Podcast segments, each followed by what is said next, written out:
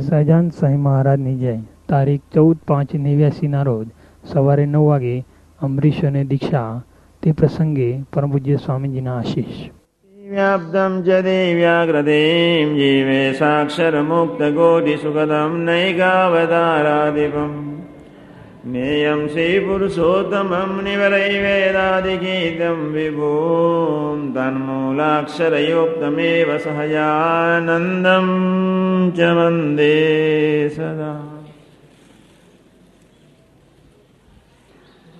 જીવનનો ધન્ય દિવસ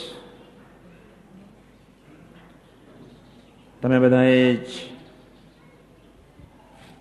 કેવળ પ્રભુના અને સંતના થઈને જીવન જીવવાનો જે દ્રઢ સંકલ્પ કર્યો, ધન્યવાદ. કળિયુગમાં કોક વિરલ પુરુષ જ્યાં માર્ગે જાય, એવા હજારો પુરુષોમાં કોકને પ્રભુના થઈને જીવવાનો સંકલ્પ ઉઠે, એવા કેટલાય પુરુષોમાં કોકને એવા ભગવદી સંતની સાથે, પ્રાદેશિક સંતની સાથે પ્રીતિ થાય.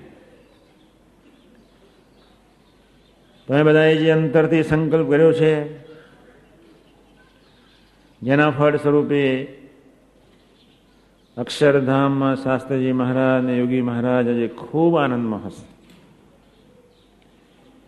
બાપાના સંકલ્પને ઝીલવા માટે જે તમે બધાએ સંકલ્પ કર્યો આપણે તો એક જ વસ્તુનું ધ્યાન રાખવાનું છે.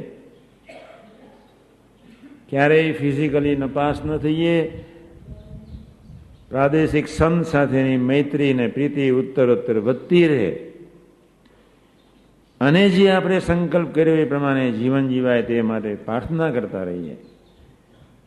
સેવકોએ તો આટલું જ ધ્યાન રાખવાનું છે, એમાં તો મફતમાં મોજ. તો અમરીશ દીક્ષાર્થી સેવકો. ના જીવનમાં એમનું ઘર અક્ષરધામ તુલ્ય બને અને પોતે ખરેખરા બાપાના ખરેખરા દીકરા યોગી શતાબ્દી સુધી અંતરથી બાપા બનાવે એ જ પ્રાર્થના સહેજાન સ્વામી મહારાજની.